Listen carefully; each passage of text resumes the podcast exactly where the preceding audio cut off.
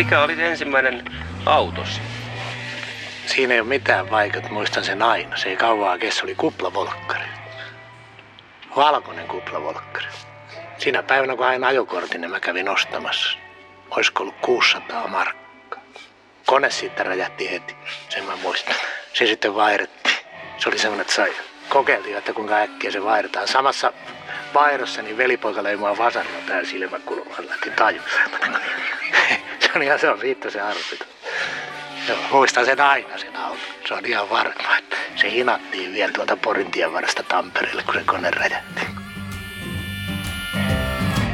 Don't need no preacher man to tell me right from wrong. Don't need no real estate to prove I belong. Don't need no passenger to tell me where to go. Don't need no travel guide to go and steal the show. Just me in the open road, got it going on.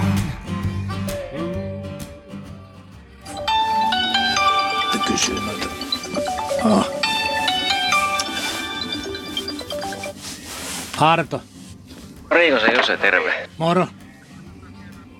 Tää on Vuosaaressa juu täällä. Mä oon täällä nyt justiinsa.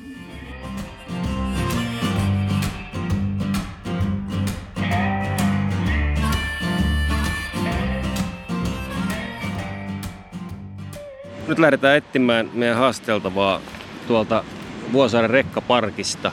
Tässä olla harmaa Scania, jossa on paljon Suomen lippuja. Se on joku hiihtoliiton auto ilmeisesti.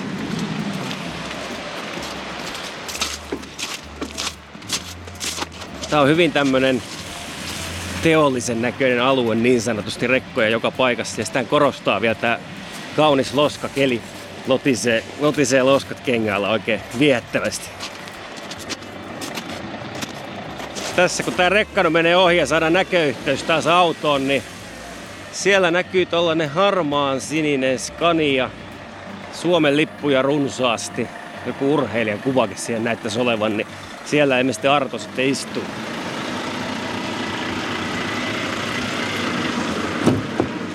Hyvää päivää. Kiivetäänkö vaan rohkeasti sisälle? Tie sopivat, tää tyhjenee vaan tässä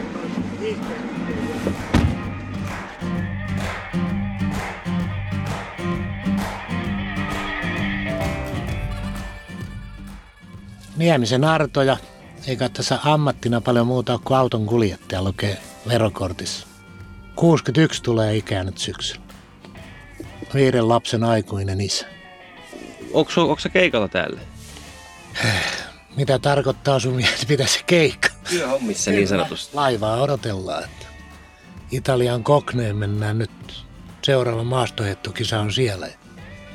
Sieltä Seefeltin sitten. No sillä sä että virallisesti mä päätyöstäni omalla lomalla.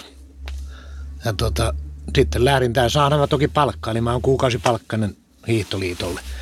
Seitsemän kuukautta mä oon niin sanotussa päätyössäni, mutta se on myös rekalla ajoa ja tämmöistä messuosastojen rakentamista tuo Euroopassa ja purkua. Ja viisi kuukautta alkaa mulla, alkaa mulla marraskuun alusta niin kuin virallisesti ja maaliskuuhun loppuun, mutta kyllä vähän kesälläkin täytyy olla vähän konsultoimassa. Semmoista touhua. Tuolla on meidän erään mitallihiihtäjän mainitsemat tehojuomat. Mä vaadin ne aina, ettei ne jäädy tuossa sun yläpuolella. Sitten tässä on kaiken näköistä semmoista siihen hiihtohommaan liittyvää, eli mähän on rätti, meidän rättivääpelin apulainen täällä reissussa sitten, eli kun vaatteita hajoaa, tarvitaan uusia katoa, ne unohtelee niin kuin nytkin täällä näette, kun hiihtäjät saa numerolapun rintaan, niin ei näin ei kuule ja kiihkeetillä lähdetään kauhean kiire kotiin, niin sitten Arto tulee ja kerää loput sieltä ja sitten katselee, että kenenkähän nämä on ja sitten taas soitellaan ja viestitellään ryhmässä. Että tämmöistä se on sitten tämä sitten kisapäivinä. Suurin murhe, tai ei se mikään murhe mutta siis mulla on tehtävä levittää tämä kärry, laittaa se siihen kuntoon, että voitelijat voi tulla. Sitten on testipäiviä ennen kuin ei ole kisapäiviä, niin siellä sitten katselee, että kärryssä pyörii lämmöt ja systeemit kaikki ja sitten siellä kirjataan näitä tuloksia, testituloksia. Mä oon siellä vähän mukana kisapäivänä sauvahuoltoa, juottohuoltoa. Sitten juoksutetaan suksia vähän ja välillä sairastuu joku hiihtäjä. Viedään se lentokentälle, hoidetaan sen eka eristys, että ei tule tartuntoja muihin ja sitten se viedään lentokentälle. Joskus ollaan vähän kauempana, joskus lähempänä. Sitten haetaan uusi kilpailija, jos lentää johonkin liikemmäksi, jos täällähän me ollaan. Ekana vuotena viiteen kuukauteen mä kävin kerran kotona. Tänä vuonna onko nyt kolme kertaa. Että. Ja nyt sitten seuraavan kerran on sitten, kun mä taas luovutan kärryn pois maaliskuussa, niin se, silloin tuun sitten ne kotia. Jatkan kyllä Müncheniin heti messukeikalle kovalla kiireellä. Mutta 77 mä oon saanut tota kuorma-autokortin, 79 yhdistelmäkortin, 83 linja-autokortin ja neljä vuotta sitten ammattia jo pätävyyden. Sanotaan näin. Siihen asti sai ajaa ilman ammattia jo pätevyyttä. Ekalle reissulle, se on vähän sellainen hupasa tarina tavallaan kun lähdin, niin se oli isän sotakaveri, jonka talo on. Tulin töihin Tampereelle. Mun piti jäädä armeijan töihin. Mä kävin kaikki testit ja kaikki. Ja mulle luvattiin armeijasta kuljetuspuolelta paikka, mutta silloin varuskunta siirtyikin Tampereelta pois. Sanottiin, että meet Säkylään. Mä olin silloin ensimmäisessä avioliitossa tytär syntyi jouluaattona armeijassa aikana. En mä lähtenyt Tampereelta pois ja lähdin sitten isän kaverin autolla keikalle, mutta sitä sanottiin, että saat vähän opetella, että menet jonkun kyytiin ulkomaille. Mutta mä tota niin, sanotta, kun mä en ole edes luokkaretkellä käynyt Helsingissä, niin se on aika vaikeaa. Mutta pari viikkoa mä olin ollut ja kyllä mä yksin lähdin Italian keikalle sitten. Sillä se on vähän jotenkin kiinnostanut aina tämä touhu. 84, 834 vaihteessa silloin se uuden vaimoni kohtasin. Hän oli urheiluihminen ja tota niin, oltiin jossain Pirka Hölkässä tuo ja mä sieltä loin jalkani. Ja mä olin silloin mennyt Pohjolan liikenteelle, tai oikeastaan Jokioisten vuorossa, se oli Pohjolan liikenteen valtioomistaman talo. Sitten tulikin sairasloma, kun meni nivelsiteet ja sieltä otti ajojärjestelijä, oli ottanut lopputili, niin silloinen Tampereen päällikkö soitti, että voiko millään, vaikka sä oot sairaslomalla, että huomenna tulla vastaileen puhelimet, että hakee uuden ajojärjestelmän siihen hommaan. Ja tota, mä ajattelin, no kyllä tässä aika vähän pitkässä kotona tulee, että voin tulla siihen. Siinä meni sitten kaksi ja puoli vuotta, pari vuotta melkein meni siinä. Mutta sitten mä istuin siinä talopaisu, paisu paisu. Rupesi olemaan 24-7 se puhelin soimaan. Niin tota, mä ajattelin, ei kyllä, ei tämä ole mun homma. Niin mä pyysin virkavapaata ja silloin henkilöstöpäällikkö Henri Kuitunen, josta tuli vielä VR-johtajakin, niin antoi mulle virkavapaan. Sanoi, että no kokeile puoli vuotta. Että, tai toivoi, että tulisit takaisin, mutta kyllä mä sille tielle jäin sitten taas tänne ajohommiin. Muihin oli se niin kuin jotenkin.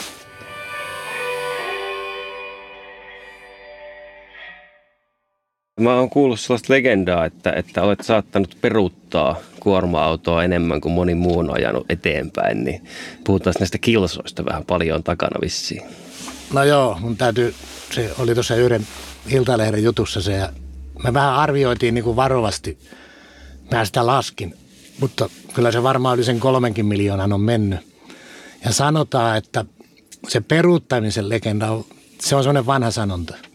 Mutta sanotaan, että kyllähän tässä niin kuin monasti, jotka on varsinkin ulkomaan liikenteessä, miettii niitä paikkoja, missä kuljetaan, niin kyllä siellä jopa siellä voidaan joskus peruuttaa todella paljon, peruutella, ne on ahtaita paikkoja ja muuta, niin semmoisesta se legenda varmaan on niin kuin lähtenyt. Ja sanotaan, että ne kilometrit, silloin kun Saksasta lähti venäläiset pois, sieltä lähti yli 5 miljoonaa sotilasta, silloin Saksa on maksoi niille jälleen rakentamisen Venäjälle. Mutta ne oli kaikki tuo Etelä-Venäjällä pääsääntöisesti. Oli tuossa rajanpinnassakin, Suomenkin rajanpinnassa jokunen sotilastukikohta, mikä yhteyteen ma- rakennettiin viidelle miljoonalle ihmiselle asuntoja. Ei siellä ollut valmiina, kun ne tuli Venäjältä. Osa asui teltoissakin vielä, kun rakennettiin niitä, me katteltiin. Niin tota, se oli sillä että tuosta rajalta, kun lähdit käymään vaikka esimerkiksi jossain Pokutsaarissa, se oli 5000 kilsaa se rajalta se keikka, kun kävit siellä ja tulit takaisin. Niin silloin, kun Venäjä ei ollut vielä ratifioinut näitä ajoaikoja ja muita, kuussa kerkisit neljä kertaa käy. Lasket siitä 20 000 kuussa. Ja silloin oli vielä laina ja muuta, että raha oli kova motivaatio, niin sitä ajettiin ja ajettiin. Niin tota, kerrot sen nyt vaikka kahdella, kym, yhdellä toista, kymmenellä. Niin on jopa 200 000 tuli. Ja sitten kun kerrot sen, että oot siinä ollut esimerkiksi, joku oli siinä viisi vuotta, niin se miljoona tuli aika äkkiä siinä pienellä aikaa. Ja sitten käytiin vielä pitempiäkin. Pisin on mulla yli 14 000 kilsaa rajalta ollut käynti. Tengesistä öljykentältä sinne Kiinan rajalle, kun käytiin vähän mutkaa siinä ja tultiin takaisin. Ja kävin kaksi kertaa siellä. kaksi kertaa tuli käytyä. Että se on semmoisia, siinä oli muitakin kavereita. Tengesissä oli iso öljykenttä. Tarina on vähän ehkä pitkäkin. Moni muistaa sen ehkä varmaan paremminkin, mutta pääkohtaisesti se oli sillä, että venäläiset oli siellä Kazakstan, se oli Kazakstanin puolta, siellä Aron takana. Ja tota niin, siellä syttyi palaan se öljykenttä, kun se oli venäläisillä. Venäläiset kutsu sinne kaverit, semmoiset, jotka oli tuolla Kuvaitassakin sammutti näitä öljylähteitä räjäyttämällä. Siitä on ollut tv kuvia, kun niitä sammutettiin. Ja tota, ne sanoivat, että ne takaisin sanotaan, että satelliitit joku näki, että se palaa se öljykenttä. Ja Venäjä sitä tunnustanut. Mutta sitten kansainvälisesti huolestuttiin siitä ja ne rupesivat ottaa, joo ei se pala kauan, että siellä on pienet kaasutaskut ja muut. Ne meni sinne ja räjäytti ne sammuksia ja samalla katsoi, että paljon siellä on, että voiko sitten ne osia on sadaksi vuodeksi öljyä tai kaasuja, näin, vaikka kuinka kauan aikaa. Nämä rupesivat siellä pumppaamaan. Niin sitten Englannista ja pitkin sinne meni kalustoa, putkia, pumppuja Suomesta. Suomen kautta niitä tuli joka puolelta. Ja niitä sinne survottiin meneen sitten, vaikka kuinka monen auton voimilla aina men, mentiin sinne. Ja siellä kun oltiin aika kaukana, niin sitten tota, aina kyseltiin, että eikö sieltä ole mitään paluukuormia. Totta kai. Tota, niin sitten sieltä löytyi aina tämmöisiä, jostain haettiin raakavuotia teurastamoilta, mikä meni sitten Suomen kautta Italiaa ja tämmöistä. Ja tota, niin sitten tuli kerran se, että joo, siellä on semmoiset, semmoiset turkiskuormat, että ne pitää mennä hakemaan.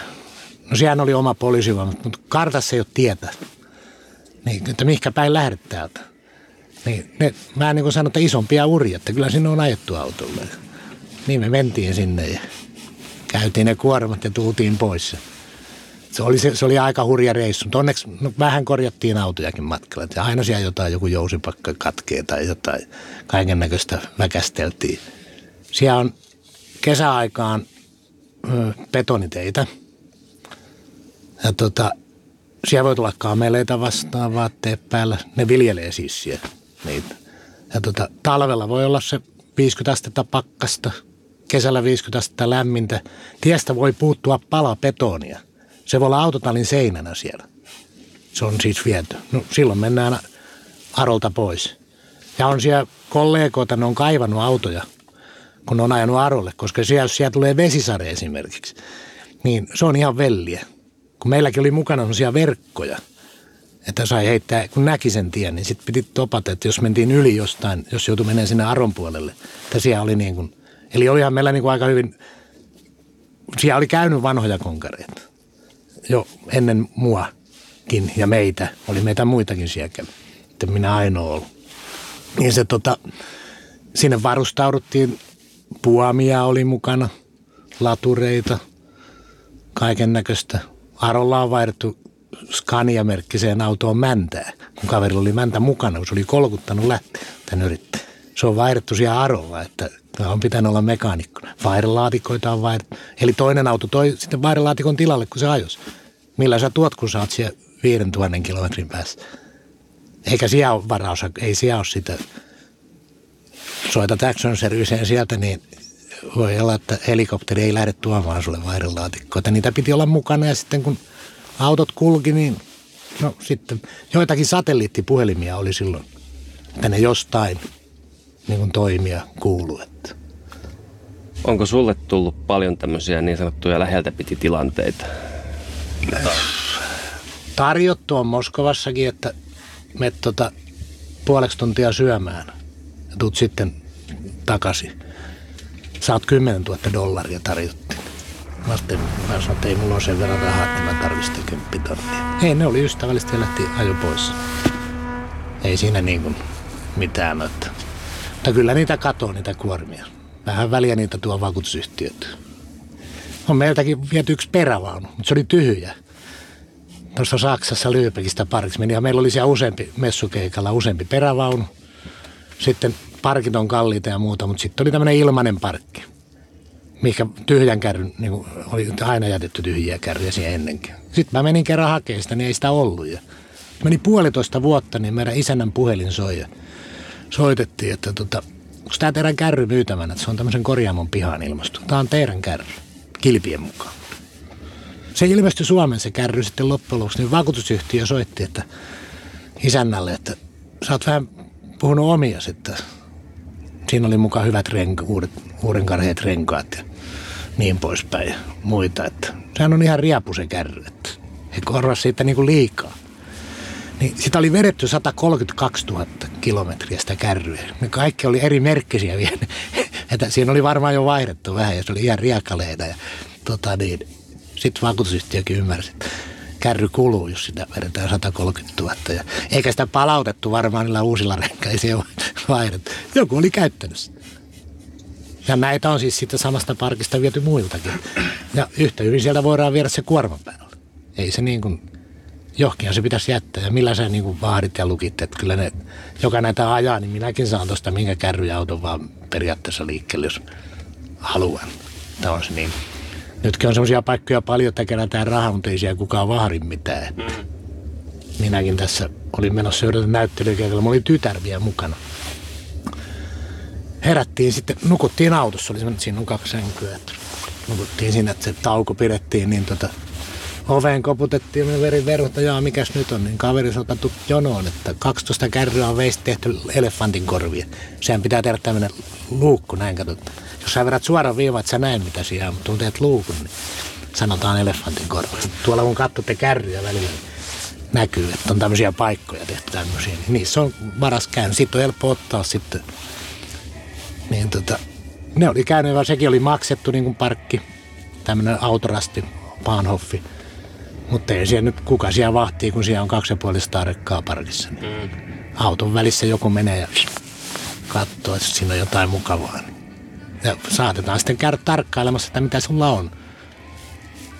Niin tota, sit jossain kohti saattaa tulla se joku virkapukunen niin kuin Venäjälle. Niin, oli poliisin vaatteissa ja ne toppas sitten laitettiin pyssy ohimolle ja käsirautoja. Käytiin kuorma purkamassa ja jätettiin sut johonkin. Munkin on yksi kaveri, virolainen tuttu, löytyi sitten sivukadulta. Tässä oli raudat tällä. Ne oli siinä sitten, mutta kuorma oli jo tyhjä kyllä. Että, mutta kahvikuorma oli häipy.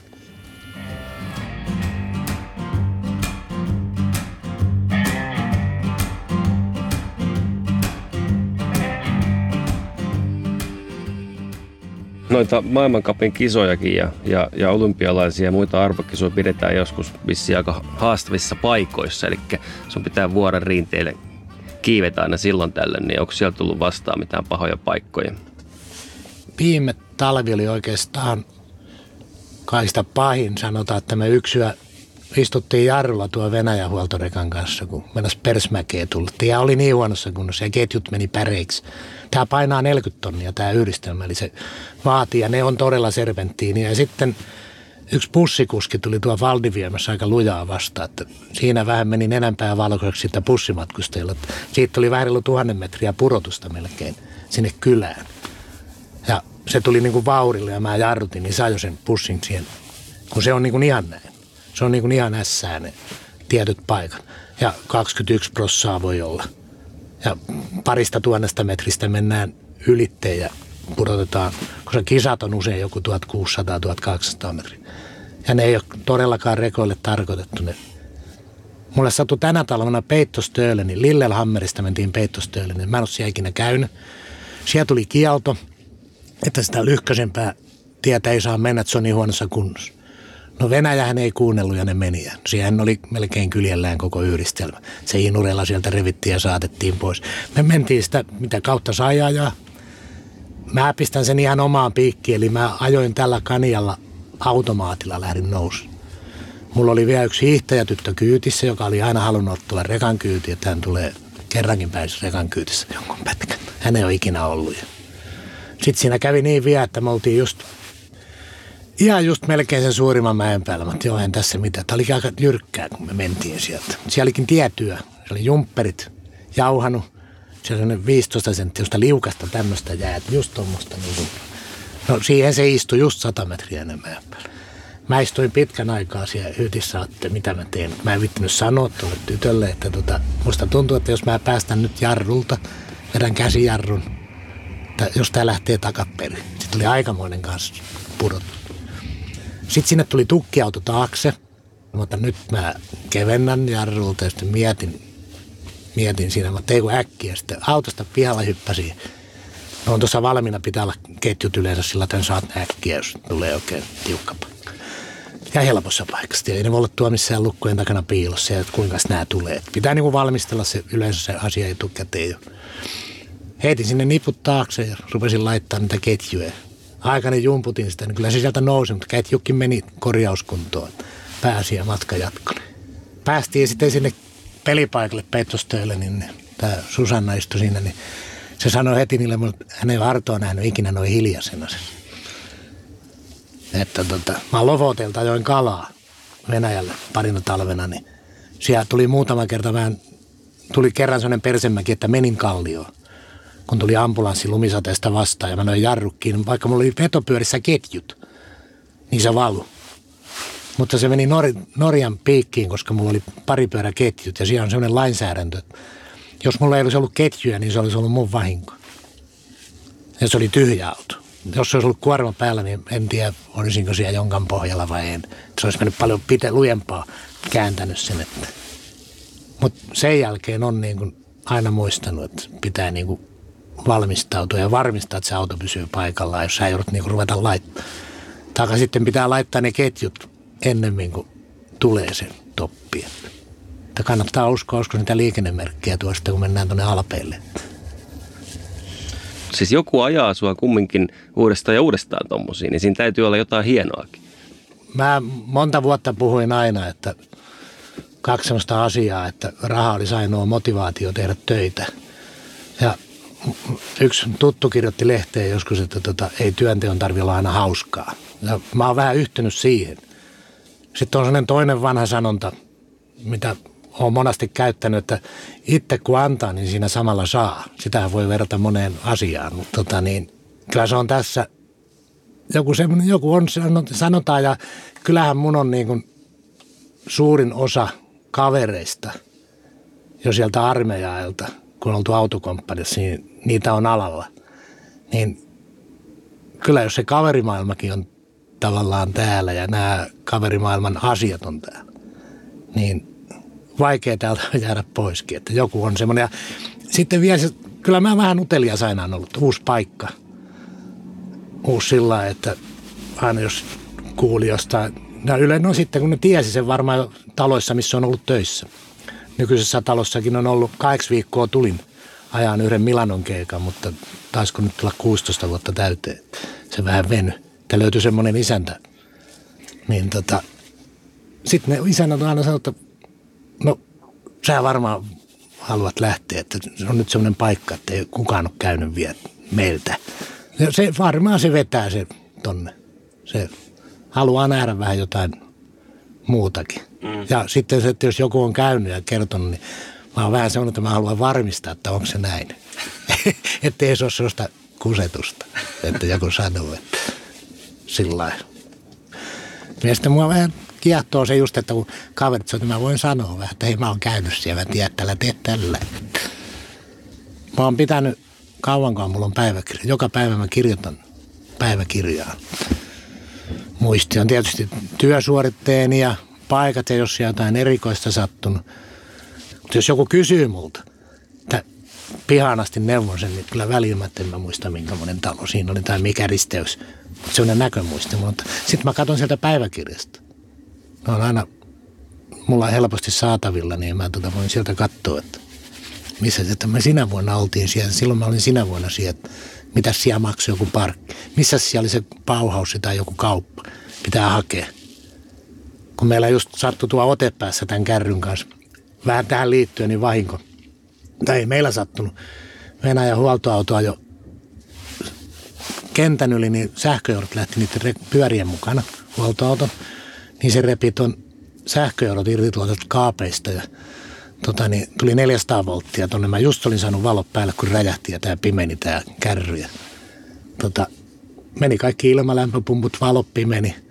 Niin sitten mä muistin, että Otepäällä on semmoinen elektroniikkakauppa siellä, että mä saan valoppelaan ainakin. Mä kysyin, onko niillä niitä ledimuuntajia. Niillä oli kaksi. Me saatiin valoppela ja lattia lämmöpelas. Nyt se on taas korjattu. Vahinkokin oli useita tuhansia. Mutta sen takia just kiehtoo niin kuin se eri paikkojenkin hakenut, että mä tiedän missä on mitäkin. Koska mä tiedän, että multa sitä kysytään ja moni muu tulee kysyä, olisiko, saisiko apua vähän, että nyt meni rengas tai jotain. on meillä niin kuin, koska meillä on huoltoautojakin, niin niiden tankkauksia, pesuja, pitää tietää monesta, niin se, se siinä on sellainen pieni nautinto, että mä tiedän sillä se kulkemisesta, niin kai se vaan joku semmoinen. Kuuntelit Scanian Ratin takana podcastia. Löydät sen Scanian nettisivuilta, Apple Podcasteista ja Spotifysta. Don't need no preacher man to tell me right from wrong. Don't need no real estate to prove I belong. Don't need no passenger to tell me where to go. Don't need no travel guide to go and steal the show. Just me in the open road, got it going on. My lights tell me where I'm going to. The dust tells me where I'm